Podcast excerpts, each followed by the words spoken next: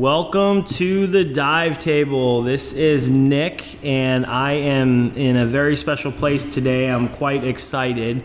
I took a trip to the Philippines. This is my first time in the Philippines, and the big reason why I came here is some of you know, a lot of you know, all of our four listeners out there, uh, that I've, you know, just kind of pondered down the side mount road. And early on when I started looking into side mount, you know, I'm trying to research a lot of different stuff and who is the, the gurus, who are the people that I want to learn from. Um, I came across this name, and I'm sure a lot of you have as well, Andy Davis. Um, uh, quite excited. I came here and took basically a fundamentals core skill clinic, I guess is what I would call it. Um, but I am here today, and I was able, through a couple of beers, uh, able to convince him to get him on the podcast. So I'm quite excited today, and most of you probably know who Andy is. So um, I apologize if the recording is not as top-notch as it usually is, but that's what you run into when you get into travel recording, which I'm slowly learning at the time. But either way, I just want to introduce Mister Andy Davis. Andy, welcome to the Dive Table. Pleasure to be here.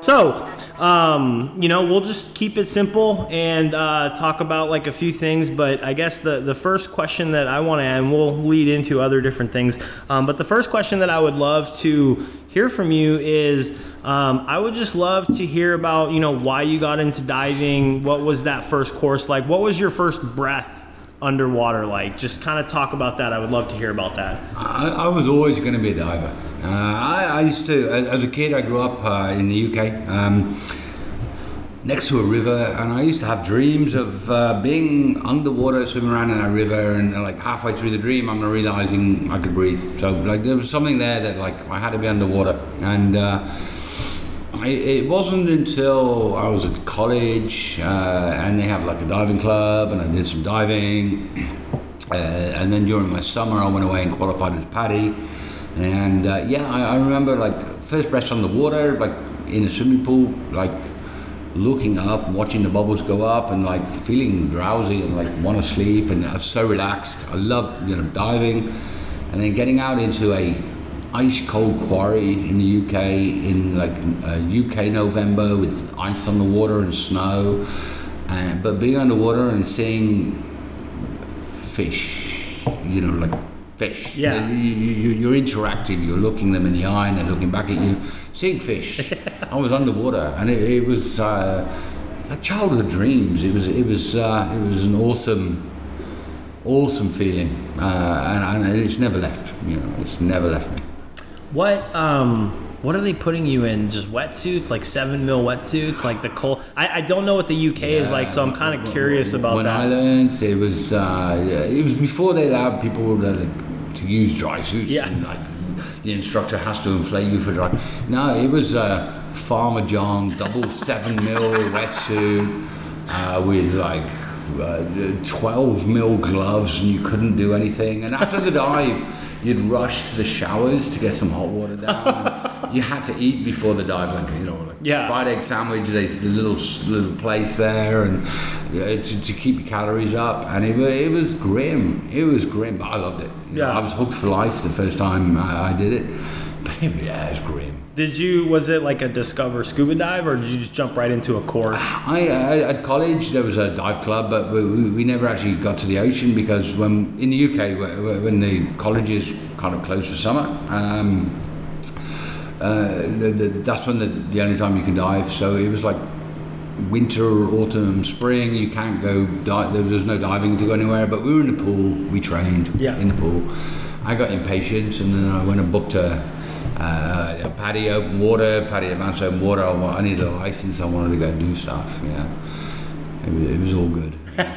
But it was in the U K, and it was it was good training. What are average temps there like in the summer? Because I know it can get pretty cold. Summer, it can, yeah, like high twenties. It can be really nice in the U K. Okay, so that's what, Celsius what, for all you American folks. Celsius, yeah, sorry. Uh, all good, all good. Uh, winter in the, when I learned, because I wasn't that clever, and uh, um, I signed on for an open water course, with uh, like a PADI open water course uh, up in, Not- in Nottingham, Go Diving in Nottingham, I still remember. And um, uh, it was like freshwater diving in a quarry in November in the U K, and the water temperature was two, three Celsius, which is just above freezing point. Whatever that is to Americans, uh, it was, it was cold. So two questions. Do you remember the name of the dive shop and your instructor? Bringing back memories here. uh, go, go Dive, and I should remember his name. It, it was Mike, and uh, I can't remember the surname. And I should remember because it stuck with me. Because uh, at the time, he, he he gave me the stories like a good dive instructor should, and he was doing surveys of the uh, the, the the war wrecks off the coast of Normandy, which you need permission from the the French government at the time. You need permission to go and dive because they're like war graves as well, you know, the stuff during G- the D-Day wrecks. And um, he, he was doing this, like, yeah, like not just diving, he was doing stuff like exploration and writing a book oh, cool. on stuff. And I should remember his name, but I'm sorry, after ah. four four beers, I, I, I don't. Uh, but he, but he, but he was an inspirational. He was inspirational, and that was that was Go Diving Derby and, and Derby and Nottingham. Um, and shout outs to him because from nineteen ninety-three, ninety-four or something, I, I still remember at least that, that he inspired me. Awesome, awesome. Passion. Well, uh, if you ever, thank you, Mike, because you introduced Andy to the diving world, and uh, definitely a uh, impact Andy has had, uh, in my opinion, and I'm sure in a lot of different opinions. Um, so where where did it progress from there? Because I know for me, it was, okay, I did my open water, what's the next course? Yeah. Advanced open water, you know, the the poster on the wall that you see, that you hear the tears that you go through. Um, and, and it was definitely like very natural for me, like, oh, I'm I'm in it, you know, I, I want to find out what's, what more I can do. Um, kind of seems like, I mean, if you're if you're dreaming about it before you even started, you, you were in it before you even got into it.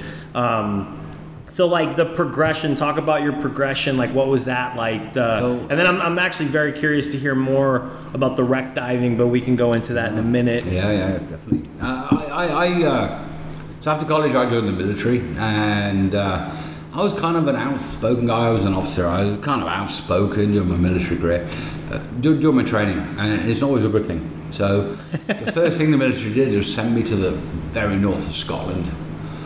Um, which is out of the way, which is a bit of, but you know, I, I, I annoyed the wrong people, and, and, and I'm up there running like security and counterintelligence and, and, and like an adjutant of uh, of some bases, and uh, uh, but but the diving uh, up in the north of Scotland, Aberdeenshire, up at, uh, uh, uh, up Scapa Flow, famous wreck places. So I, I might have hated my life in respect to being sent to the far corner of the U K, but I wanted to go diving, and the diving I was doing was um, just just phenomenal wreck diving up, up in Scapa uh, and uh, you know the, off the Aberdeenshire coast. It's and hard diving. You know, it's, it's big weather up there. It's it's on the same latitude of uh, as, like you know up in Norway. You know, it, it's it's cold water, rough water in winter. Um, and it was awesome diving, and uh, I really got into diving. I started running the dive club there, and then the, the military sent me away to eventually to, to become a dive instructor, running military clubs, which is what then led to eventually to me being a dive instructor when I left the military. Uh, all, all, all just random luck, uh, uh, like route through life. And uh, well, real quick question: how was that? Because I'm sure. Um, I, I'm actually curious, like teaching a bunch of soldiers, essentially, how was that? Was it easy or was it difficult? In that I know, it's pretty good. The U K military's got, it's like, got great stuff. I mean, I think when I was there, it was Prince Charles, you know, had a B S A C, he was like run, like the, the honorary uh, guy who runs B S A C. A lot of military bases have dive clubs, so when you join the military, there's um, I, I did parachuting, mountaineering. You know, you can do stuff. Uh, did boating qualifications, yachting qualifications. There's a lot of stuff in the U K military that if you're interested, you want to do stuff. Um, and they sent me away uh, uh, a little bit later on, but but they they sent me away. I went to Ascension Island with some really good people, and it's all run in conjunction with B S A C, the the, the, the, the dive agency in the U K. What does B S A C stand for? British Subac Club. Okay, okay, cool. And uh, we went to uh, the, the military. We went to Ascension Island, which is, if you draw a line between like uh, West Africa and Brazil, it's in the middle. It's a little dot in the middle of the ocean. And we did like a diving expedition, and it was a B S A C instructor course, and some of the, some really good people from B S A C came over. I ended up getting qualified qualified as an instructor. In between night dives where we're pulling out big lobster, and, and, and post dives where we're fishing for bluefin tuna and barbecuing on the beach on this little volcanic strip in in the middle of the Atlantic. It was awesome experience. Yeah, awesome place. Well, that's awesome. And what, what kind of stuff do you see? Because I, to be honest, I've never heard of it, and that just shows you my limited knowledge. But what kind of stuff do you see in the water? Obviously, some lobsters. Um, you, you've got a volcanic peak. Um, on, on that island, there's like a, the B B C World transmitter. There's a, a, a run. The runway was built because it was a, a diversion uh, site for the space shuttle. Oh. When the space shuttle was running, the NASA's. Um, and it's a little uh, refueling hub spot for anything the military would do. The, the Americans come there a lot, the, the, the British are there. Um, and it's a volcano. It, it's about eight hundred miles south of, oh, I can't remember the name. Well, they, they sent uh, Napoleon there. Wow. Uh, away from everyone. It, it is literally like, uh, well, what, I'll give an example. Uh, we were out on uh, diving ribs, uh, rigid inflatable boats, and our engine failed, and we just hit, we were just getting to the limit of V H F radio range because we were drifting uh, without, uh, without an engine, uh, having pulled the anchor, and you, you go from thirty meters to like thousands of meters within one hundred meters of drifting. Once you pull the anchor, and we made this mistake of pulling the anchor before we were, before we made sure the engine worked. Lessons you learn, and uh, and we were drifting uh, towards the horizon, and the island was getting smaller, and it was thousands of miles we would have drifted. How many people on the boat? There's about eight of us. Oh, it, Lord. It was a good. It was, yes, it was an interest, interesting thing. That you don't pull the anchor until the engine works. Yeah. You, you live and learn. A long time ago, this was nineteen nineties, a long time ago, but yeah, yeah you, you learn lessons. When you're diving in the middle of the Atlantic, it's, uh, anyone look, Ascension Island in the middle of the Atlantic, we, we were drifting towards the horizon, and we were just within V H F range, so a boat came out and turned us back in. Otherwise, I'd have had a really good adventure story. That actually, that sounds like an amazing adventure story just to begin with. So, um, well, no, that's awesome. So you became an instructor in the military. Yes, yes uh, I, I, I, I became a dive master first with PADI. Okay. Um, I got posted to uh, do a recruiting job, like recruiting office in the military, uh, in a place called Leicester in the U K. And uh, so there's a, a place called Stony Cove in Leicester, which is a quarry, which is like a national diving centre. Okay. So I, I turned up there and said, can I dive? Who can I dive with? You have buddies, and and, and uh, they, they sold me on a dive master course because it was like, you can turn up every weekend and train and dive, and it was a good deal. Yeah, PADI dive master. So I managed to get that, and then later on, um, Uh, I, I had that prerequisite to become, so I juggled, uh, strided between uh, like PADI, the mainstream, and B S A C in the military with, with the diving. So I had this PADI dive master. I could become a B S A C instructor. They sent me. Uh, I got I got to get on this uh, a trip to, to, to do this B S A C instructor in Ascension Island, which I I didn't have to pay for. I was paid to go and do it in the military, which is a great thing. That's nice. That's awesome. Um, so, and this is just off-topic question, and this is just shows you. I mean, obviously, I know about England out there, listeners. Um, I'm just curious. Do you ever watch uh, Peaky Blinders? You ever seen that yeah, show? Yeah, well, I, I grew up in that. Uh, well, I didn't grow up in that area. I'm, I'm from the southwest and I grew up in the Midlands.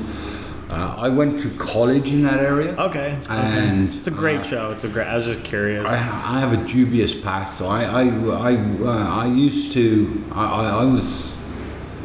I was very involved in the nineteen nineties with bringing M M A to the U K. Oh, wow. And uh, I was a doorman. I, I worked nightclubs and bars through college to pay my way through college. you, you can't be all right. I'm not a big guy, right? uh, and uh, um, I, I was head adjudicator for the U F C the first time they came to Europe and all this uh, yeah, weird, weird and forgettable past. And, Man, I... Uh... And... Um, Uh, so I, I, I grew up working, uh, I, I spent my early twenties working bars and nightclubs in Birmingham, in the black country in the U K, which which is Peaky Blinders as well. Yeah, yeah, yeah. So it's I, a, I it's an amazing show. I uh, So I'm definitely not going to lie, I would love to have you back on and talk about this past of yours. uh, I, I'm really curious, that's always a great one. So, I mean... It, it's good money if you're in your twenties and it's the nineteen nineties and... and, and okay. All you have to do is not let people into a bar. Yeah. yeah. Uh, but, yeah, I was just curious because that, that's actually just, like I said, totally off topic, but that was mm-hmm. one of my favorite shows. Or still, actually, they just ended. They just ended. Um, but it, that's a great, I, I, great I'm show. I'm a jiu-jitsu nerd in, in my spare time, but, but now I'm an old cripple and... and uh, I don't do it anymore, but uh, some of my former students are exceptional nowadays. Oh, awesome! Guys, I used to awesome. Work with. Yeah. What do you think? What do you think of McGregor, Conor McGregor? Do you know the new guy? He's like he's Irish. He's Irish. That's he's not Irish. New. That's oh. Right. um, so, all right, back to the topic. Um, yeah. So, diving, diving. Um, how you know? Obviously, your your your reputation precedes you. How how did you get into technical? How, like, what was the... Uh, when, when I was in uh, Leicester, doing, yeah. doing my dive master course, uh, there, there were guys, it's a little quarry, it's it, like, like it's in street car parks. Uh, yeah, the guys who in Florida probably understand it's a hub for diving, um, where it's too far to get to the ocean, and, uh, and uh, they were... Uh, There were guys who turned up with um, many cylinders and, and told many great stories. and uh, I, I was a D M trainee and I was soaking up everything I could for diving. I loved it. And uh, they would tell me stories of like, if I lose this cylinder, I can... Uh, I, I know my liters per minute to calculate like how much, uh, and it blew my mind. Blew it's the mind-blowing stuff. It's like wow, you're you're doing like calculations underwater for your like time, and uh, so I was fascinated by that. But you know, I'm a dive master. Before I became a PADI instructor or, or travel around the world, and uh, it's well above my level. But there, there was this very small thing back at that time. There, there, there were there were guys that did crazy stuff that no one else understood. There was uh, there was like um, a, a guy that played Microsoft Flight Simulator talking to Buzz Aldrin. You know, it was like these guys. Yeah, that's. Uh, how did I get into tech? Um, I did my dive master. I, I, I had some some time. I went to Thailand and did a PADI I D C. Uh, I I was in the U K, and I wanted that next step. And those guys with their many tanks and their incredible stories of what they're capable of, um, uh, and how they how they plan their dives, the precision and, and, and the calculations that they do, stuck with me. And uh, I just fascinated me. It stuck with me. So yeah, I went on like early thousands. This is two thousand, two thousand three. The internet was not a big thing back then, dude. And uh, I, I Googled, and I had this name pop up, like who's near me, where I lived at the time. I was just outside of London. Uh, I was in the military, and um, guy Mark Powell is like, I fourteen kilometres down the road from me, uh, uh, tech instructing. I, I didn't know who he was, and uh, so a few emails later we, we were in a quarry in Wales, and I was hating my life and wanting to quit because I thought I was a good diver, and I was sinking into the mud and floating up to the surface, and my, I, I hated everything with all this new kit. And and and uh, yeah, Mark Powell, you know, Deco for Divers, yeah. Intro to Tech. He's the author, the the, the the guy, and that guy like changed my life. And seriously, changed my life. It was like, showed me what an instructor should be like, showed me what diving should be like, showed me what yeah, how you how you look at your equipment, how, how you analyze analyze stuff. Um, and uh, that was a, a T D I, really basic basic stuff. You know, intro to uh, intro to doubles, uh, A N D P, uh, advanced nitrox stuff, and uh, I, I wanted to quit. It was over weekends. I wanted to quit first weekend because I I had about two hundred, two hundred fifty dives at that time. I was a B S A C instructor, PADI D M. So you're built up. I thought I was a good diver, and suddenly he's, you know, like just tearing me apart. I, I, I and uh, I'm sinking, literally like head planting into the mud and floating up to the surface, trying to do stuff. And it was cold. It was, like, it was a nice cold quarry in a dry suit, and, and, and I thought, but I thought I was something special. And then suddenly I realised, you know, that the the ego smash. And uh, I didn't want to go back the next weekend, but I did. Yeah. And best thing I ever did. Um, you just have to accept that I, I, there's a there's a level. Yeah. And yeah. I wanted to get. I knew there was a level. There was there, there were guys that were doing this crazy diving, and you know, beyond de- the depth of recreational, beyond deep diver, uh, beyond no bottom times and tables and, and computers. I wanted to do that, and, and I had to go past that hurdle of my ego saying, I don't, I'm not being as good as I thought I was. it's, a, it, it's a great thing. Yeah, it is. It is, and and and I like humility is so huge um, in in any aspect of life, right? Just because it makes you better. It there, there's there's so many different avenues that you can go down that road. Um, Mark. If you're listening, I know you are. Uh, no, I don't know if he is, but um, I, I would love to hear if you remember that, because that's that's that's that's quite that's. I, I doubt he will. his, his advice to me after after the training was like, "Go away, get experience. Don't come. You know, I, no, I don't respect this. You know, don't come back to me for the next course for a while. You got a lot of work to do." And and uh, I I did, you know, and, and I had a lot of work to do, and uh, um.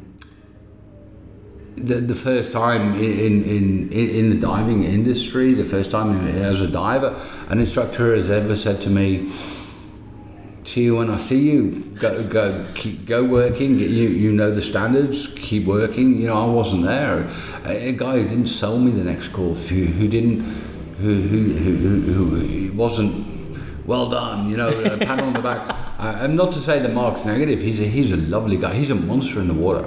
Which I learned as an instructor, like I mimic him, um, uh, but but uh, um, I wasn't being sold the next course in the series. I, I, I was told to go away and, and, and get used to my equipment and, and to, to drill my skills and spend some time practicing. Um, for me as an instructor now, years, like decades later, I'm, I, I'm just like, yeah, it's so important not being sold that next course in the line, and and, and I had that with Mark. You know, I, I came away from a course with, well done, you you, you get the card. Um, it, it was okay, but you're not going extended range, normoxic, full trimix in the next few weeks. You know, yeah, I, I, but. I respect that so much. I, I and this uh, Mark at the time uh, hadn't written Deco for Divers. He hadn't done what he'd done, so I didn't know who he was. And I was like, I've been told no.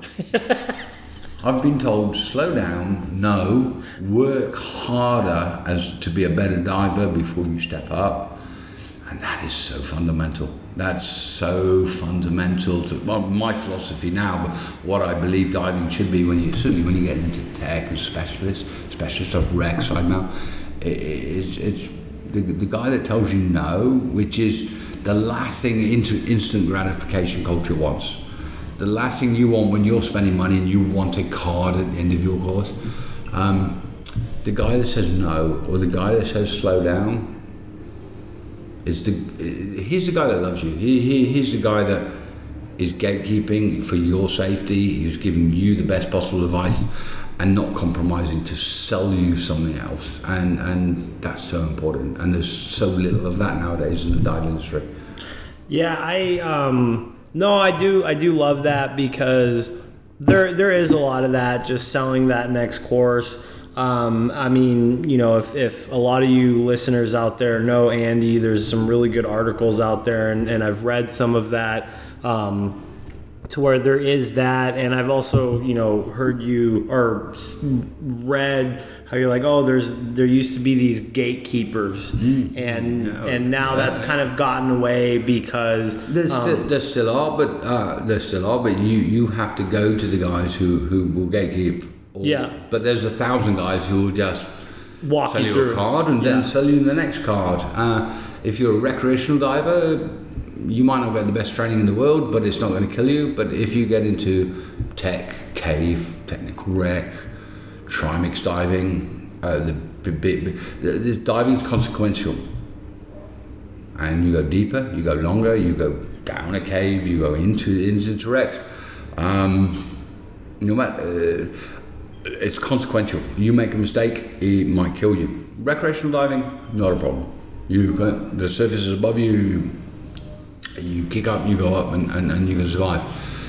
So, so that the difference between recreational mindset and technical mindset is a big, big, big difference, because you cannot just go up and breathe and live, live to tell war stories later on. And. Uh, Uh, and uh, the, the the the recreational dive industry went mainstream, and too many instructors very quickly fast-tracked into teaching overhead environment, cave, wreck, and technical diving uh, with the rock, with the recreational mindset. Do this, tick, tick, tick, tick. You, you've done a syllabus. You get a card. You are now a tech diver, cave diver, Re- wreck diver, and the card won't get you up from eighty meters or out of the cave or, or, or out of that wreck.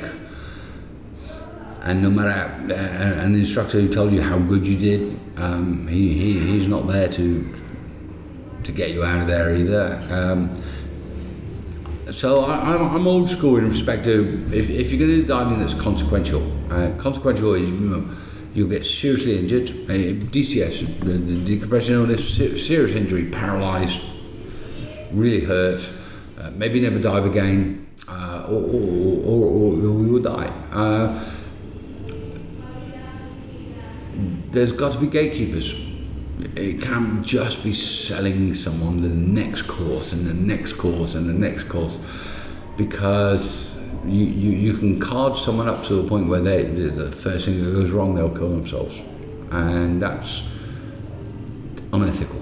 Yeah, for me, yeah, it's unethical. No, no, that's that's such a valid point, because um, especially in the world that we live in, you know, getting that one picture is all about, you know, the instant gratitude, but we need to face facts. Like, this is dangerous stuff, you know, and then. That'll kind of lead into, you know, my next question, um, because we're, you know, you're you're talking about, especially like not even the technical aspect. Because one of the cool, crazy things that I learned here is, you know, I've done a lot of uh, open ocean, really clear water diving, where it's like, oh, I can see the, you know, I'm I'm a hundred feet down, thirty meters down, I can see the the. the surface. I could see the boat, you know, its visibility's that great.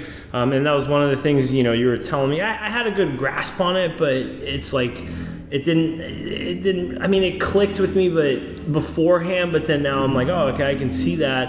um, where you're like, oh, you know, that that's y- y- you don't hit that those stops, that's death up there if you mm. shoot up to that. And uh, one of the things that you said, we were doing some training in the pool, Arizona uh, Beach Resort, amazing time, thank you. Um, you were, I think, like twenty, fifteen feet away from me, and you're like, no, I'm I'm two and a half hours away from you. I'm two yep. hours away from you.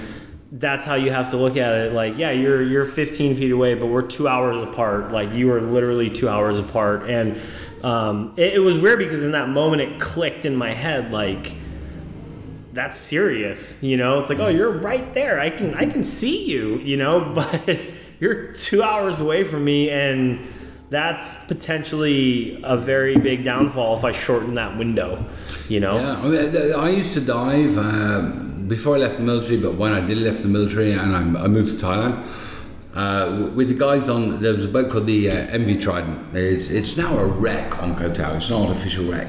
But, but back in the day, it was a tech liverboard, and uh, um, it was run by a guy called Jamie MacLeod. Uh, rest in peace. Um, this guy qualified me as a tech instructor. This guy, I, I, I worshipped when I was younger. He, he was so old school tech, um, uh, and it was such a meritocracy. It was like how good you could dive, what you could go and do. Um, and we spent our time off that boat. Uh, I, I qualified as a tech instructor and I was doing technical rec, I, I, but I would give my students to him to teach so I could assist, so I could learn from him as an instructor. Weird thing, right, for, for a couple of years. Uh, uh, because I had, a, I always had something more to learn. And, and these these guys who were uh, going out, uh, they, they found the Lagarto, the U S uh, U S S Lagarto, some first submarine found after World War Two, American submarine, sunk by the Japanese. And the Navy came and put reefs on this, and, and they were doing all this diving in the, in the Gulf of uh, Gulf of Thailand. Uh, famous, all uh, great. Uh, anyone diving in Asia at that time, you know, and uh, was on the Trident, and the Trident was a great boat, and uh, but it was uh, very old school. Uh, so yeah, you you could do deco under the boat. Uh, you're, you're three meters deep on your last deco step.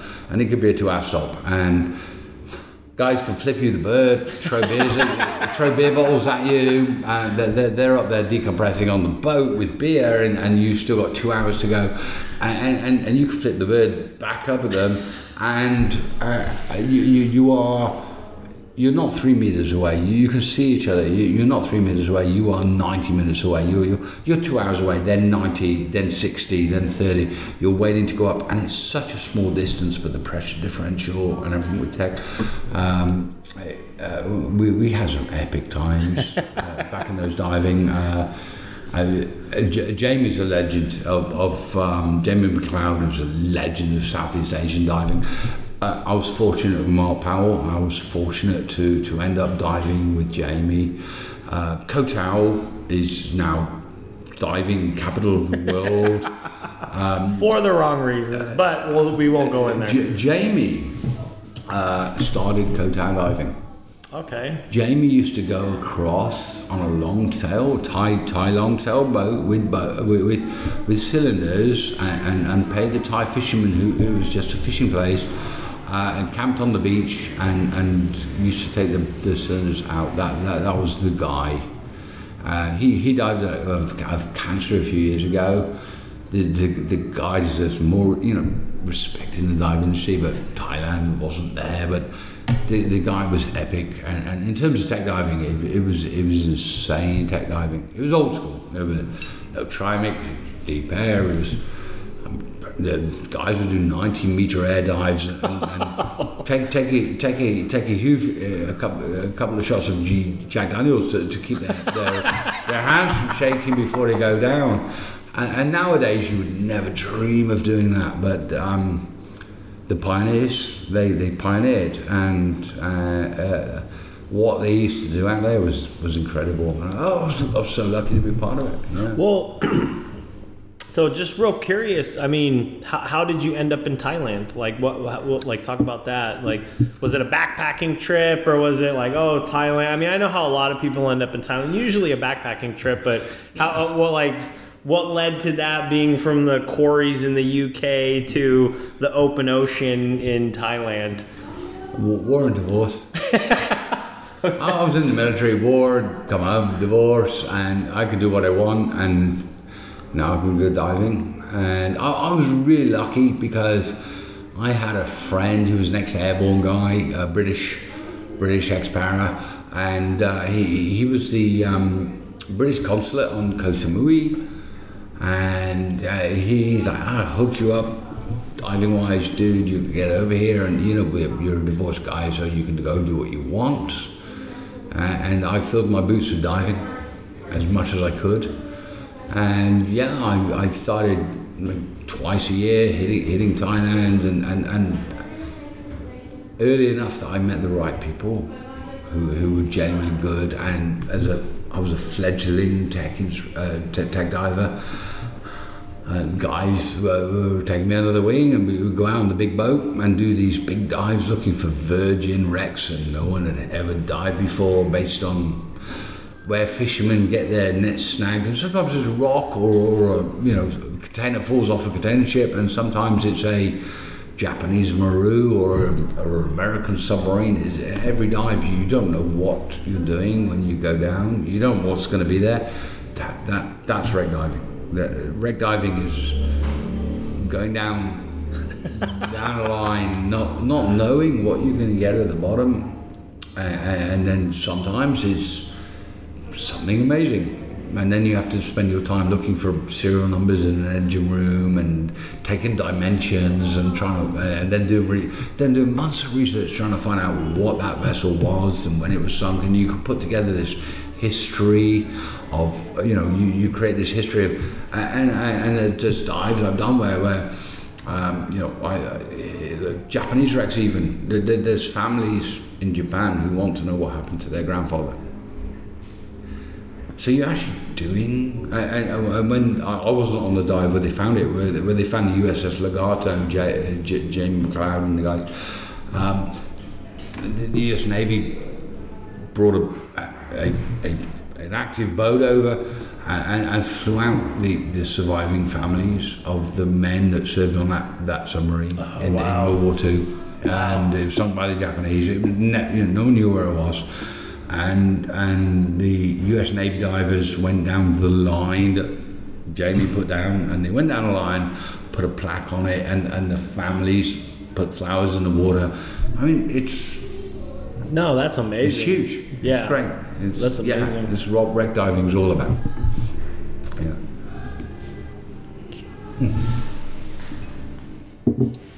Just press okay. play again. Oh. All right. So uh, I forgot to mention um, earlier, but we are at Hops and Brews Beer Garden. Amazing spot. Andy, Andy, is that the name of the uh, the, uh, the owner, Andy? Is it? Andy, yeah, same as me. Yes, yeah, yes, yeah, yes. Yeah. Andy, thank you very much, Andy, for letting us record here. Um, super, super, super amazing. So thank you. Um, but Hops and Brews Beer Garden, if you're here at Subic Bay, definitely, definitely check it out. Um, super good. Uh, I really enjoyed the nachos, the, the chicken fingers. Um, you know, I, I just had a little bit of the bar food. I'm trying to try the street food a little bit here in the Philippines, which I have not tried as much. But either way, um, so Andy Davis. Um, we kind of touched on it a little bit, but let's talk a little bit more about the wrecks. Like, how how did you, you know, obviously, I mean, the the the avenue that you've gone down, meeting some of these legends in wreck diving exploration, um, you obviously have a wreck diving passion, and let's talk about that, just because uh, I, I think that's huge, especially in the Subic Bay area, because I, I, I didn't personally know um, it was such a wreck diving destination. Um, I knew the Philippines was because of, you know, certain World War Two things, um, but I didn't know um, I didn't know a lot about Subic Bay until I got here, to be honest with you. Um, so yeah, let's talk about the wrecks and Subic Bay, and, and just kind of go down that avenue. So I, I learned to dive in, in the U K, right? And uh, the U K is, um, uh, we, we got the English Channel, we, we got up Scapa Flow, we, we, we, Like, our coastline is full of wrecks, and it's cold water. There's there's no coral reefs. There's there's pretty anemones that, that you can dive, but it's wreck diving. U K diving is wreck diving. Um, guys who uh, anyone in Northern Europe, Baltic, the, the guys who, who are now diving the Baltic seas and stuff, it's all wreck diving, and uh, you build up a passion for it.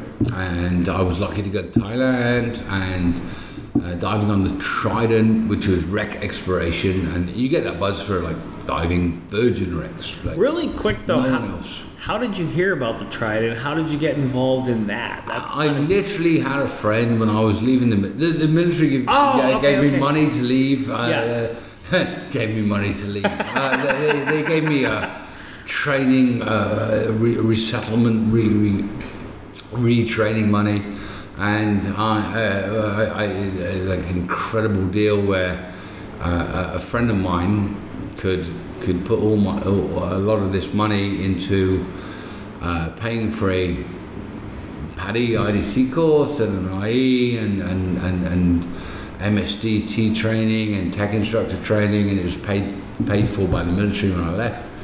And uh, I got to spend three, three, three plus months in Thailand uh, on full salary as a military officer before I left. So yeah, that was that was a good deal. Um, what what drove me crazy? Well, the guy that I was put in touch with was Jamie on the Trident, and I mean, I did an I D C course uh, with Paddy, and my course director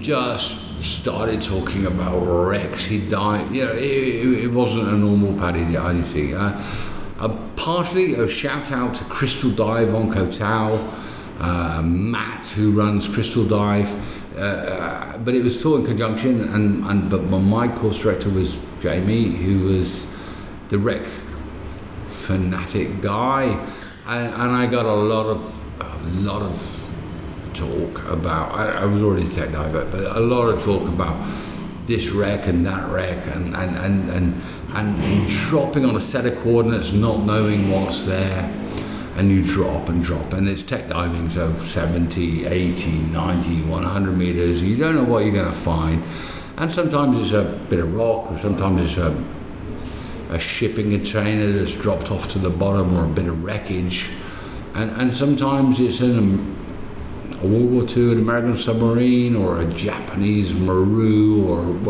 or something amazing. Uh, you know, history book stuff, and you, you spend the next week, two weeks diving it, map everything, get get the bell, get get, get you know, all the good stuff on it. Um, it it's it's awesome diving. So I, I had a PADI course director from my I D C that spent every waking moment talking about the, the pleasure of hitting virgin wrecks in the Gulf of Thailand and discovering ships that haven't been seen for seventy meters, and the families don't know where they are, and the governments don't know where they are because in the war stuff, such things without a grid reference.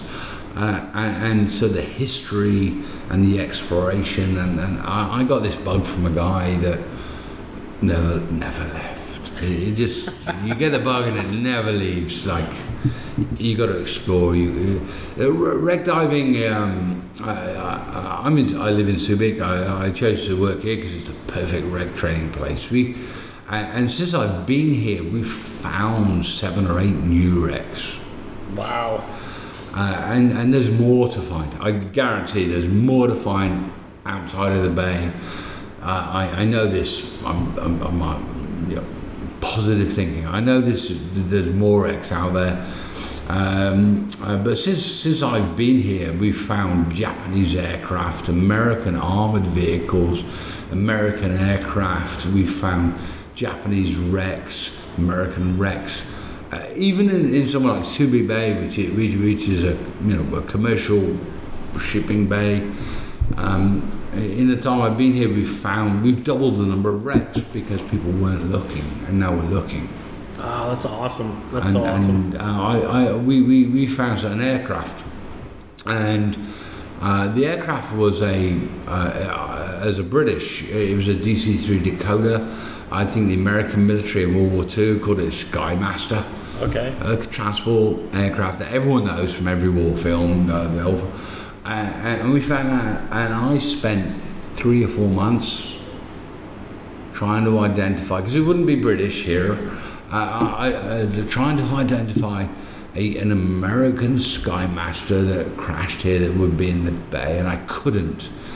And, and then you go, you go to the nerds, you go to the aviation nerds, you go to their forums, and, and guys were telling me, well, the, the judging by the cowls of the engines, uh, that's, and, and, and there was a, a particular thing where, where the tailplane comes up, it was pointed rather than cheese cutter, and then they said, well, it's either Russian or Japanese, and I went, Russian or Japanese? How? How did they use these Skymasters, these Dakotas? And they, they, they were built under license before the war. So, okay, it's the Philippines, it's World War Two, it's Japanese. So then I look at, no, no disrespect for the Russians, but I look at more the Japanese. Oh no, they, they base these aircraft, these pre-war, modelled on the American with some slight difference. Aircraft up in, in Clark, which is eighty miles away, and, and, and they probably lost one. Because I looked at the special operations, all the, all the stuff the Americans could have done. It wasn't American. And, uh, and then we dived in there, and there were sake bottles, like old sake bottles. And, and you could tell by the, the weld of the glass. And there, but there were like vertebrae, there were, there, there, was, there, there were bones in there that, that we could pull up, and the engines were Mitsubishi radials, not, so we knew what it was. And it was a six month process, and you go for a dive, you could go for a dive anywhere, but when you go for a dive to explore stuff and you find stuff, it doesn't end there, it, it goes into the The, the, the history, the having to deal with uh, academics and, and, and, and nerd experts in their fields. And so now I know what a Mitsubishi radial looks like, and I, and I know that the Japanese took an American design and changed certain things, and I, I, I know what a nineteen hundred sake bottle looks like compared to a nineteen forties bottle of beer. It's, it's bizarre. But it's a hobby, you know, it, yeah. It's something that feeds you. And I was the guy that said, this this is a Mitsubishi Shawakujima Tabby, T, it's T for transport, transport aircraft. And and I've, I've, I've tucked the bones back into to the seafloor. And, and, but you can play with the instruments, the seats are there, you know, you, it's an amazing dive. Um, you can go see it. Great, but the exploration, the discovery, that oh, yeah. the, the process of investigation of the wreck, uh, to, to, to find out what it was, where it came from, and and you know, you can go further because some someone's grandfather, great grandfather died, died. Uh, you, you can actually close questions for people. You can you can you, you can make you know you, you can pop up from nowhere and answer amazing questions for a family. What happened to grandfather in the war? You know, you you, you can do amazing things. And when when when the U S Navy came for the Lagarto submarine in Thailand, and and and guys stood at the, the bow of the U S Navy ship and dropped reefs. And at the bottom of that was, the, they put up a U S flag off the bottom of the wreck of their submarine. Um, people got answers. Yeah, no, that's huge. That's that's. It, it that, is. It's it's it's so fulfilling. Yeah, that is so huge. Just because I love that, because you're you're as the explorer, there's so many questions, but you're answering questions that you didn't even probably know were there. Um, that is so huge. And wrecks just, always have a story. Yeah, and that's that's what's a really cool thing. And, and um, you know, shout out to uh, Speaking Side Mount, because I know he's a very big wreck diver, mm-hmm. and he talks about that quite a bit. Mm-hmm. Like, there's so much history behind that. It's not like a. I mean, obviously, there's history on a reef. There's history on a cave. There's a lot of this history, but that human aspect of, you know, people perished. People, people. There's there's lives that were impacted because of this ship is down in the, you know, the the trenches or whatever you want to call it, and that's so huge. That's that's that's amazing. Um, no, I love that, and because uh, I'll, I'll be honest, I haven't uh, I haven't dove many wrecks.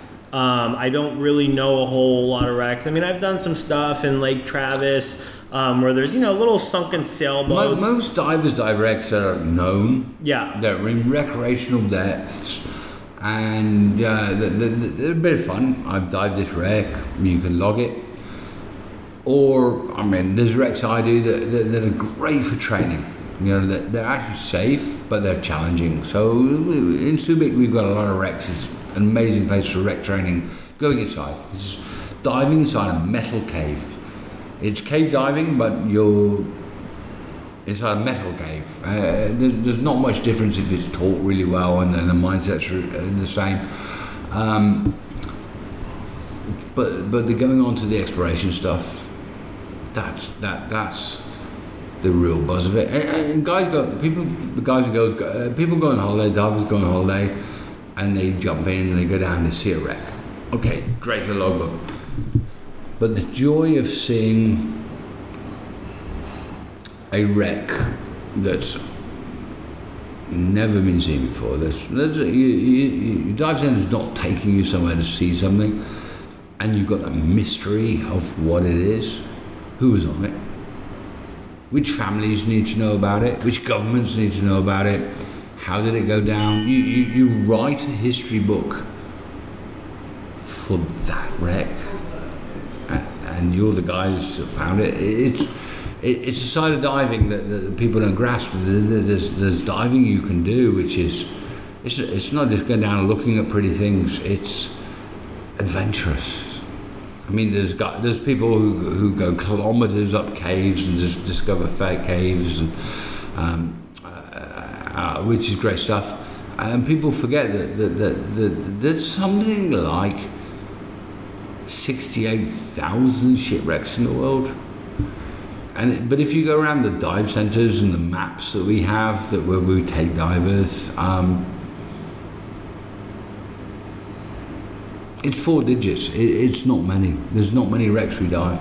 And they're there. And I know for a fact, you know, here in the Philippines, around the Philippines, there are there are so many wrecks. And we, I was here. We, we we used to go over the chop, going from A to B, going going going through this wreck dives. We, we we used to go over the top from when I, when I was here in Subic, we used to go over the top of a Japanese airplane, airplane, an American airplane, and a Japanese wreck.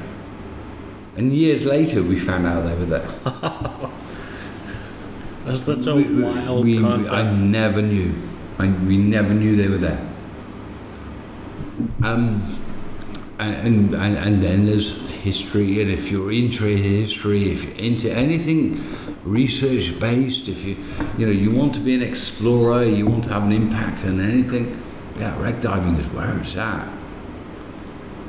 Well, you can cave dive, and, but but if you, you, unless you're a premium explorer, but you can go out and find wrecks.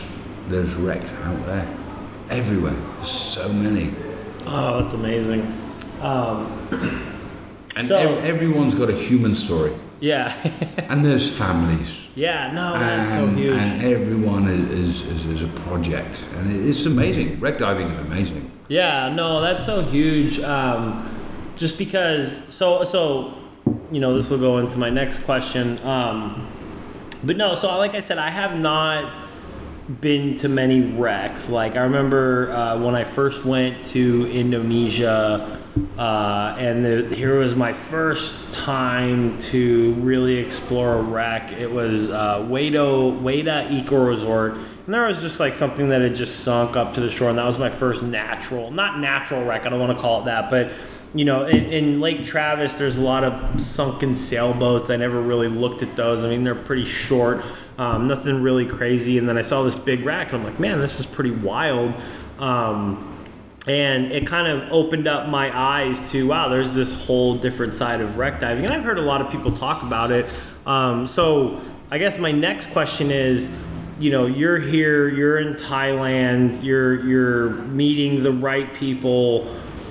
Is that what kind of led you into, I want to train people? Because there's a very big danger, obviously. Like, I've heard about it in, you know, many different aspects where a wreck is very different in a cave, in a sense where, you know, they're deteriorating. They're, they're, they, they could be collapsible, you know, and even a cave is, is that same way. Um, but, you know, you're in this wreck and you, you know, you have an overhead environment. You have these man-made objects. Things are deteriorating. They can break down in the same sense.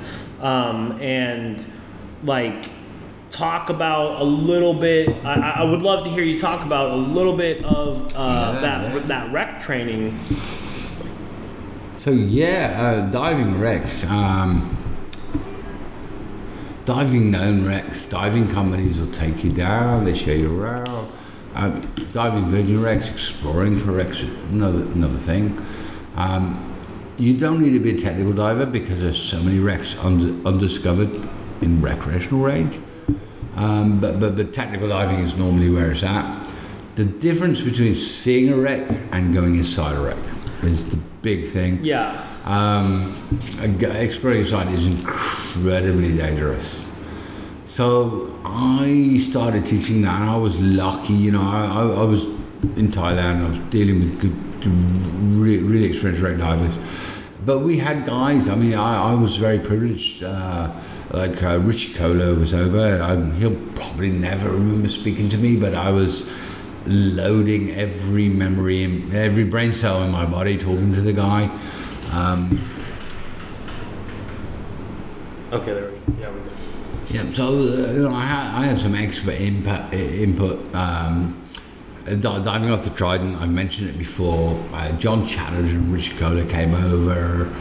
Uh, guys might not remember me. I, I, I as a nobody, uh, I'm I'm I'm dragging information. Especially Richie helped me invaluably in writing courses. Uh, the, the, the course I was writing at the time for technical wreck diving, and then. Uh, It's not about going down and looking at a wreck. You, you're inside some uh, this overhead environment, and and it's the the guys to talk to are the cave divers. Yeah, because they dive in an overhead environment. So I I, I, I, I talked to, I consulted, I dove with the best guys I could know. Huge influence on me was Bruce Kenife. Um, he's uh, the godfather of cave and C C R diving in Asia. Uh, n- not enough people know him, not enough people go to him for rebreather and cave uh, instruction. Thank you. We're just getting more beers, it's cool. Uh, but, but but Bruce is, uh, is uh, uh, a, a godfather of cave wreck. He, he taught the Thai Navy SEALs to dive C C R. He was discovering um, old Chinese pottery wrecks with, full of Ming Dynasty. Uh, the, the, the, the Thai government archaeology department are pulling up stuff for their museum, uh, and, and you know, he wasn't filling his own pockets. He was, you know, the absolute heroes, absolute heroes of wreck diving in Asia. And uh, so Bruce uh, was there, and. Um, I learned, and, and, and I learned from cave divers. So everything for me, you go inside a wreck, it's a big metal cave. So everything you would need to know on a full cave course and beyond, with decompression, if if if, if necessary to come up, it, it is the same. I, I don't see a difference between cave and wreck. There's some environmental differences. There are some houses and wrecks you don't get in caves, and vice versa. But the level of expertise to do either has to be yeah commensurate to it has to be equal to, to, to the cave you dive in or the wreck you dive in. There are easy wrecks and easy caves, and there are caves that are very dangerous, and there, there are wrecks that are incredibly dangerous. And uh, so I'm a, I, I, I'm a cave instructor that teaches in metal wrecks. I love that. I and, love that. And, and some of the guys in, you know, in the cave community, community uh, accept and appreciate that because it's the same protocols. Yeah. The same things you need to teach. Slightly different environment. Yeah. Different different risks that come. No, I, I um, you know, I. Granted, um, this was a like the big reason, obviously, and I I've spoke to you with this at length. The big reason why I came out here was to be like, oh, okay, are my are my skills um, high enough to be able to start doing these wrecks? You know, so I yeah, wanted to yeah. come out here and kind of see, okay, where am I at? Where, you know, I, I want your opinion. What what should I do? Where do I need to go? Um, and Big, big, big shout out. Always shout them out. Under the Jungle, Natalie Gibb. Um, I really appreciate I, I went to a course there, and I do see a correlation. My my instructor, Aria, absolutely amazing. Um, even when I was doing some training with you, I kept like hearing her voice, Aria, mm-hmm. in my head, like... Mm-hmm. Do this, do that. And, and I and, can see this in the water with you. Yeah, yeah. And that's such a huge thing because... Um, it's it, this what a lot of divers don't realise is, is, is that fundamental stuff. Yeah. Um, so you, you go to me to fundies and, yeah. and chat and learn, and I could teach. Uh, but I didn't lead. I didn't need to teach you a lot of stuff, right? You, and I've tried to push you over the last couple of days. You, you've been taking both side mount tanks on and off yeah. today, earlier today, with your mask on backwards and no vision. And, and, and I'm there, it's like slapping your head if you're not keeping eye contact and, and keeping buoyancy whilst we do stuff. And um, so, what a lot of people I think in diving don't realise. Like, so uh, you, you're thinking, can I come to Andy to train? You know, I, I get guys who are G U I fundamentals, you know, U D T essentials. Uh, they, they, they've been with a good, good dive instructor. They're there. Core diving skills are rock solid. Buoyancy, trim, situational awareness, uh, propulsion, uh, being able to hold a, a specific position in the water. Core, nothing. Uh, so, some people say, oh, this is tech stuff. No, this is diving.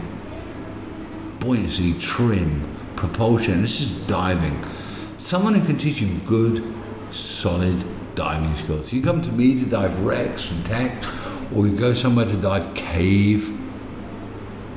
They want good diving skills, and if you're not being given, you, if you, I think it's sad if you have to go to someone as a specialist to teach you good diving skills.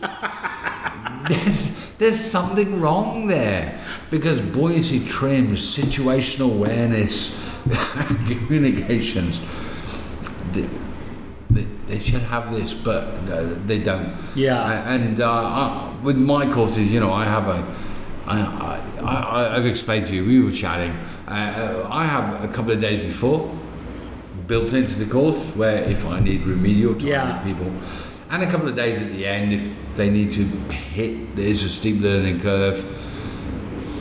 Um, it, it, can you hover? Can, can can you do everything you need to do as not just hover? Can you do everything you need to do as a scuba diver and hover and control buoyancy? Yeah. And trim.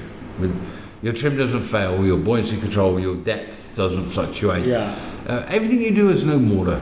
I mean, if there's something you learn on an open water course, air sharing, reg recovery, master maneuver in place. Can you do that without completely going to pieces and floating up to the surface? Like I did on my first tech course. Like I, like I experienced.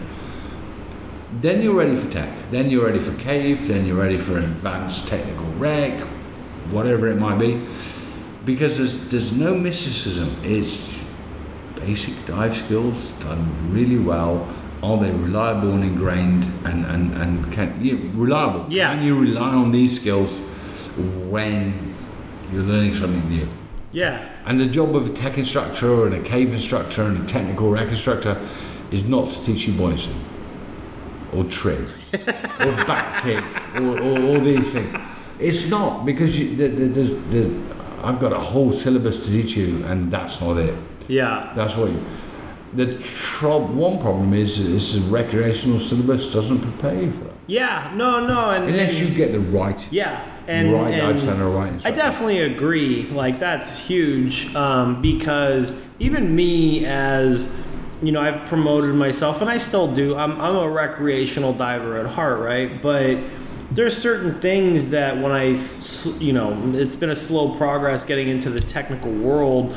Um, that I, I didn't realize how much of it really needed to be fine-tuned, where it's like, okay, like these are basic skills that need to be fine-tuned, um, but when you really get into that technical world, it's it's very different because um, especially when you're in a cave, or if you know, and I've never been in the cave, I've never been in a wreck, but I can imagine it in the sense that, you know, that that floating up a meter, three feet, can really be a huge difference in if, oh, is this thing collapsing or am I just killing all of the visibility?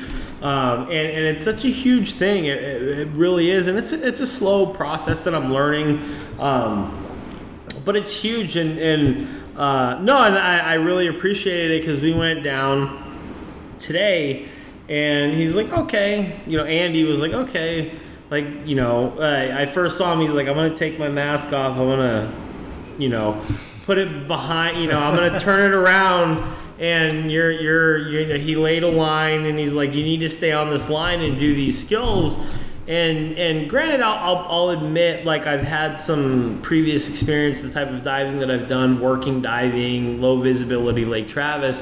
Um, but I, I was like, you know, pardon my French, like, holy shit, can I do this right now? But in the back of my mind, I was like, he's here, so I'm not, nothing's going to go bad. But at the same time, I'm like, imagine doing this if you were not here and this was a real life situation and you had to do this, because I know low visibility situations. And what you're talking about, we did, um, I, I, and credit to Nick, we, we, we, I, I'm going to credit Nick here on the podcast, a complete equipment removal and replace, yeah. Side mount, with no mask, mask on backwards, totally tactile. Uh, all, see, I train my side mount divers to, to, to it's muscle memory, and, and you've got to train it. Uh, so so I love the I love the no mask mask on backwards. Yeah. Big big piece of neoprene over their eyes. Um, take your left tank off, your long hose, stow everything, clip it to a line. Um, short hose, disconnect the L P I, disc the short hose off, bungee bungee necklace off. Clip it to the line, put uh, put everything back on. It, it teaches people in uh, very quickly this immense equipment familiarity, um, and, and you can deal with stuff without stress. Uh, but it's hard. Oh, it's, it, but it's so much fun. Yeah, I, it is. I love my job as an instructor, and I could definitely see. And you did really well. The, uh, thank the you, thank you very much. Um, but the the stress factor, I mean, I can't imagine, because even uh, like like a day or two ago. Um, It was the first day I was here. You're like, hey, you know, the the the you were talking about a volcanic ash that's kind of spread mm. over here, oh, and you're like, yeah. the the silt here is very whatever, uh, or not whatever. I'm sorry, it's just it, it lingers and it, it really gets you. you and you've seen this at the, the bottom of Subic Bay. Yeah, it, it is like um, I'm trying to think in catering, you know, you know, uh, cornflour, yeah, cornstarch. It's just like quadgy zero, yeah. Well, not zero vision. It's just like molecular and level. It's like you can't see anything. You literally are like, okay, come here. Thanks for pinning holding to on to you. You just like placed your hand down, and then it was like, poof, and then all of a sudden, done. Like cannot see anything, and it's like I couldn't even imagine that, like. I, I like I said, I, I I'm fairly comfortable in low vis, but I couldn't even imagine that being in an overhead environment in a rack where it's like like you, you told me this one. Uh, you could, you're coming back for an advanced rec course. Oh yeah. You're going to spend half that course. But you were in that. You were telling me day, yeah. about this one story, which I, I, I really like. I was like, man, I couldn't even imagine that. Uh, and you can elaborate on it more. Where you guys drop down and you're like, okay, it's so far into the wreck, and then we'll hit the side of it, and then we can oh, go into it. Old days, that was, yeah. yeah, that was. And like, then you went into the wreck, and you're like, yeah. oh damn, we need to go up, and then hit yeah. your head, and you're yeah. like, what just happened? I was like a wreck off of Plymouth when I was back back in the day, like advanced water divers. Uh, they dropped us off in the current, and, and we're going to drift onto the wreck, and we're going to come up the side of the wreck and dive on the top of the wreck and then pop a buoy and come up, and U K diving. Yeah. Very standard. Yeah.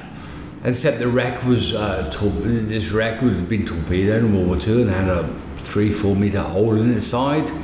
And and we managed to drift straight into there and uh, and thought we had hit the side and we're going to come up to, to the top of the wreck. And, and we hit a ceiling and realized, uh, me, me, me, me and a girlfriend, that I was, I'm looking looking after someone, and, and then it's like, oh, we're we're inside. This is reevaluation. The, the heart rate, the heart rate starts pumping, and it's like, we're not just going to come up the side of this wreck. We're we've now got to search. To the, the visual's not good enough. We could we could see the hole. Yeah. We just come in. So so we, I'm not going to put a spool down and, and, and try to get out of this exit. But I think it's in that direction, and uh, yeah, great. Um, things happen when you wreck diving. Uh, if you don't, if, if you don't have really good training, if you don't know how to deploy a safety spool, if you don't know how to search for an exit, if you if you don't know how to deal with your stress and have some psychological resilience to stress, because the stress starts pumping, it's like, oh yeah, uh, I can imagine. And we'd come in, we, we we hit wall, and we're like, okay, we're gonna come up the side of this boat and bad fish, and suddenly your heads hit something and you're in an overhead environment. You don't know we're inside the wreck, and we didn't know we even were. I can describe to you the the the the, the, the chest clenching, heart beating. Um, we're, we're inside somewhere, and I don't know how to get out, and, and time is ticking, and gas is going. And, and someone needs to be in charge of this, and, and if you're the one that needs to make decisions, it's really stressful. It's um, I've some of the worst stresses as an instructor uh, when I'm with students, because the, the responsibility of a, oh yeah there are times I've been in wrecks where I've uh, you get a bit lost or something happens, but when you're with a, with a student, you're like, I You, or a less experienced diver, or someone's with you. The, the the thing that grips your chest is isn't, oh my God, I'm gonna die. The thing that grips your chest is, I've got to get them home. I've got to get them up.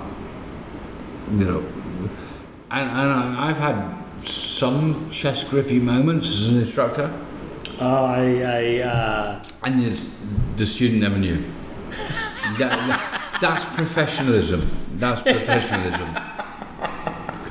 Oh, because, man. Because there's things, and not mistakes were made, but, yeah. but but there's been events where I'm, and if it was just me, there's things you can accept for yourself. You you can say, oh, okay.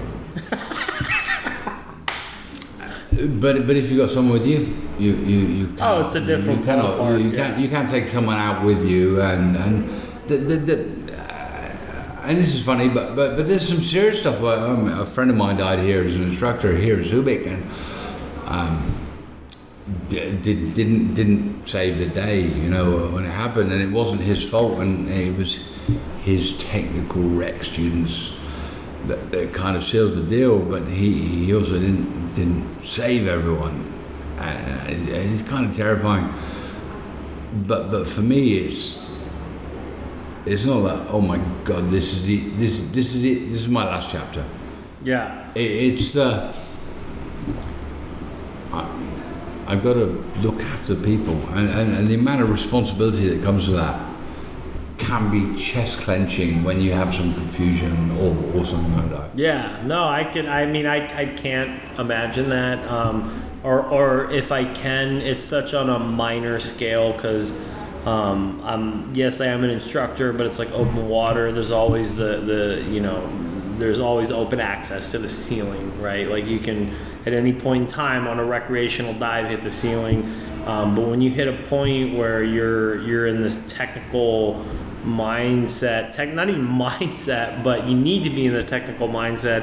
But an actual technical dive, that's that's a whole different ballpark. Yeah. And I mean, the biggest stuff uh, on my blog, the, the most viral uh, articles I've written are. Um, about the world record attempt by, by an American guy in the Caribbean.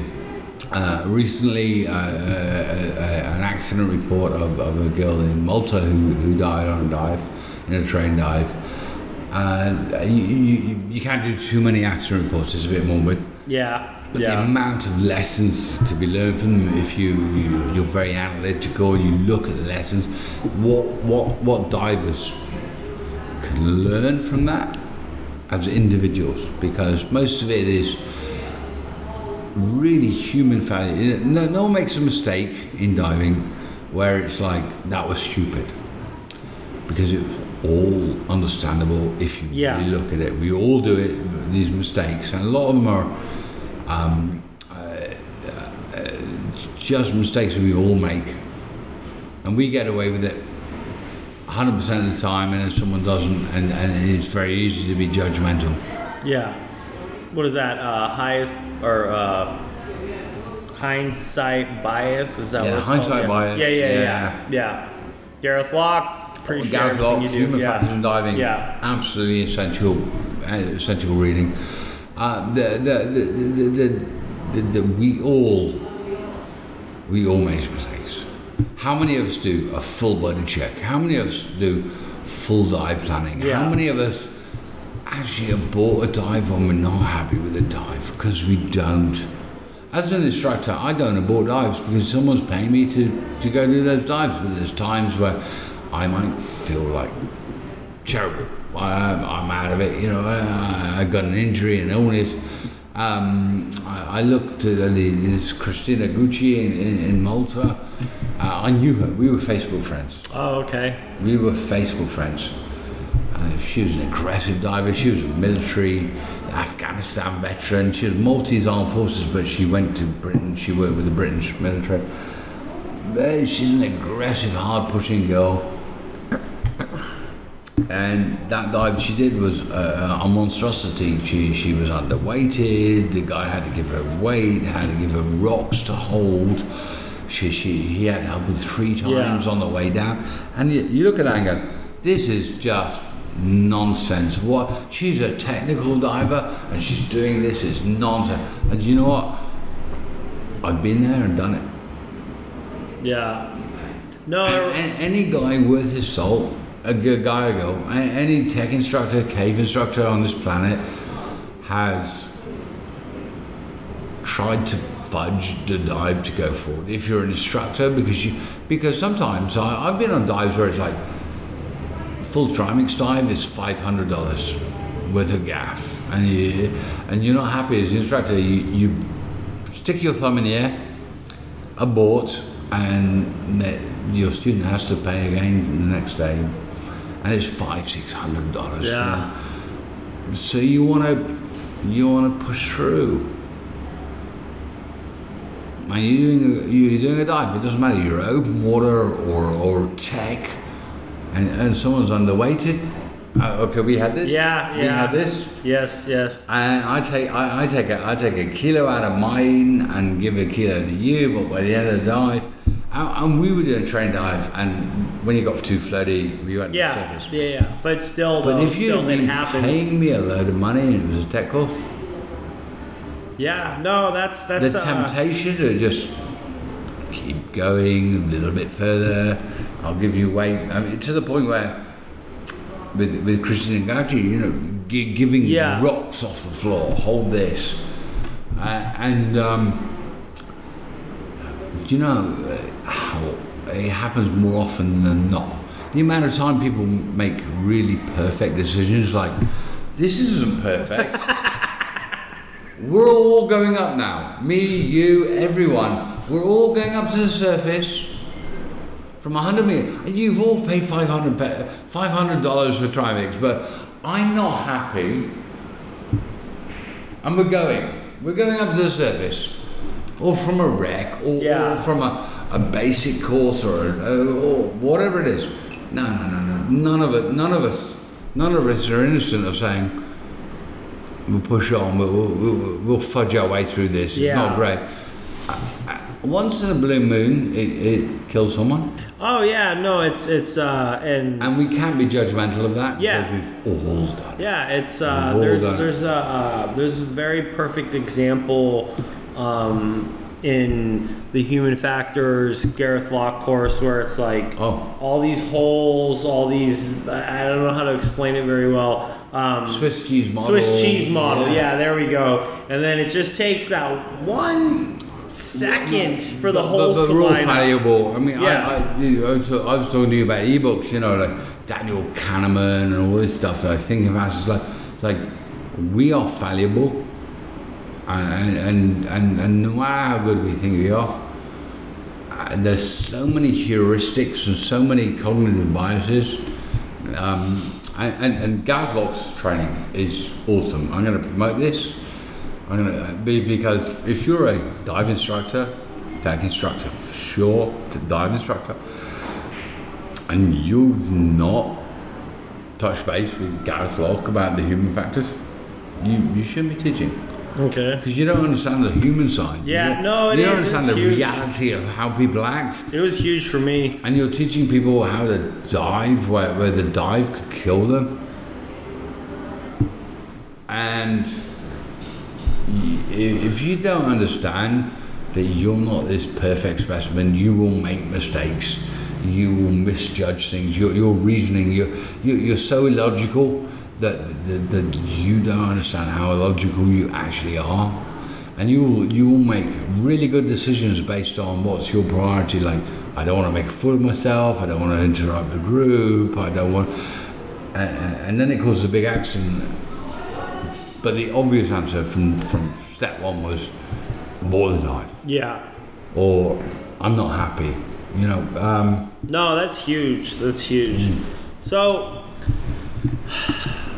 I'm actually quite bummed because we don't have more time, but Andy is definitely going to come back on here, and I oh, can't we're gonna wait do more. Yes, I, yes. I no, oh, dude, you, you you you become a mentor in the time that I'm meeting you. I cannot wait to do more classes with you.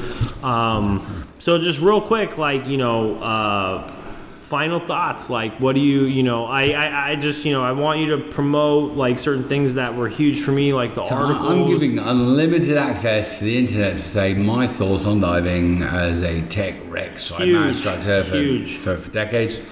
Um, research your instructor, because anything you want to do to be a really good diver is a specialist thing, and specialist things need to be taught by specialist experts. So... How can one reach you online, WhatsApp, or what, what, like, how, how can, you know, I'm, I'm a new diver, I want to specialize. Uh, I, I know I'll answer anyone's question. Um, uh, yeah, I'm scuba tech philippines dot com, uh, pumping, it, it, it is a twelve year old website, but it doesn't reflect Scuba Tech Philippines. Um, Google, blah, blah, blah, got uh, a lot of social media and stuff. Um, Uh, scuba tech philippines dot com, the blog, the contact form, it's not there just to sell courses, it's to help divers. I will give my time to people who have good questions. I have a lot of time for that because I love diving and I want to help people. Um, there, there's uh, Scuba Tech Philippines on, on Facebook and uh, not sure where else. YouTube, yeah, and, yeah, no, no, and definitely, all social media stuff. Definitely search um, Andy Davis. No, this has been this has been amazing. So thank you very much for Um, Maybe we're going to do more diving. Oh, yes. Okay, no, definitely. I am, I am I'm already like leaving here. My girlfriend's probably going to be, gum, be a little bit bummed because I'm like, when can I go back to the Philippines? Um, I'm going to bring her. I'm going to. Yeah. yeah. Do you, do you, okay. I'm, it's not good for your plug, but do you, do you know how many guys have trained their girlfriends up and then their girlfriends turn out to be better divers? Than divers? She'd probably be, definitely be a better diver than me. She's very more in tune. It's happened. Um, yeah. ninety percent of the time. ninety percent of the time, I'll train your girlfriend up, and you'll be like, mm, ah, that's because your girlfriend's better. I, I have though, I was like, I told my girlfriend, I'm like, I'm not going to train you uh, because we'll just fight too much. I love you, Becca. Um, but no, definitely, dude, this has been amazing. Like, thank you, uh, Scuba Tech Philippines. Uh, check. Check check Andy out, please. And if you're into Sideman, which is really, I'm I'm kind of bummed, but that's which, why I'm glad to have you back. About yet. We didn't even talk Episode about Sideman. I know we didn't even talk about Sideman because that's literally why I came here. You are a Sideman guru, and um, no, it's been this has been amazing. Like the, the these last uh, four or five days have been absolutely amazing. So I, thank you very much, Andy. You've taught me. Um, of uh, just a whole multitude, which is really nice because then I can so, leave. I'm so motivated by um, if I have a student, they want to learn, they want to dive. Yeah, and that's huge. It's huge. Mate, if I win the lottery, I'll teach you free. I, I'm putting out there. If I win the lottery, I'll teach you free because I, I just love spending time in water no, with divers. It's been amazing. No, it yeah. really, really has. So. Um, thank you very, very much. And um, obviously, all you listeners out there, thank you for listening. Um, check us out, Dive Table Podcast. Uh, we have our Patreon. I'm probably going to do an outro after this. But no, Andy, thank you, thank you, thank you very much. This has been absolutely amazing. Um, and I really, really appreciate your time. So thank you so much. It depends on your battery, mate.